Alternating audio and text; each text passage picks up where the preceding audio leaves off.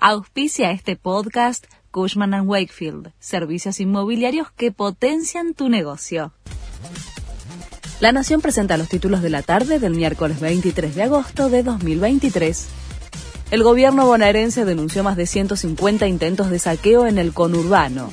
El gobernador Axel Kisilov le ordenó al ministro de Seguridad, Sergio Berni, un operativo de contención mientras sigue la situación con los intendentes. El mandatario aseguró que muchos de los robos en grupo fueron movilizados desde redes sociales, algunas oficiales de políticos. Además, Kisilov confirmó que hasta el momento son 94 las personas detenidas. Castells se atribuyó el despliegue de los robos a comercios en todo el país. Según el líder piquetero, los ataques se deben a que el gobierno quitó la provisión de alimentos a escuelas y comedores comunitarios. Que entregue la comida y en 24 horas termina todo, dijo el dirigente social, que ya fue denunciado a la justicia. El FMI aprobó el desembolso de 7.500 millones de dólares para la Argentina.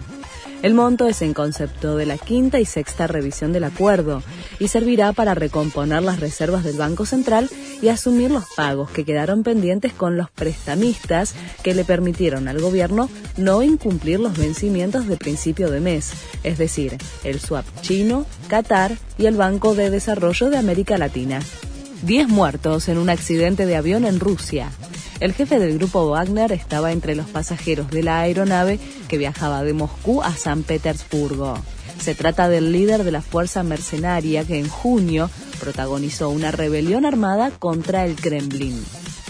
El Inter de Leo Messi busca llegar a la final de la US Open Cup.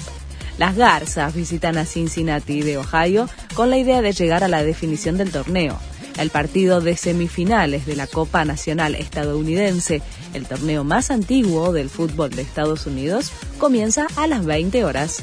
Este fue el resumen de Noticias de la Nación.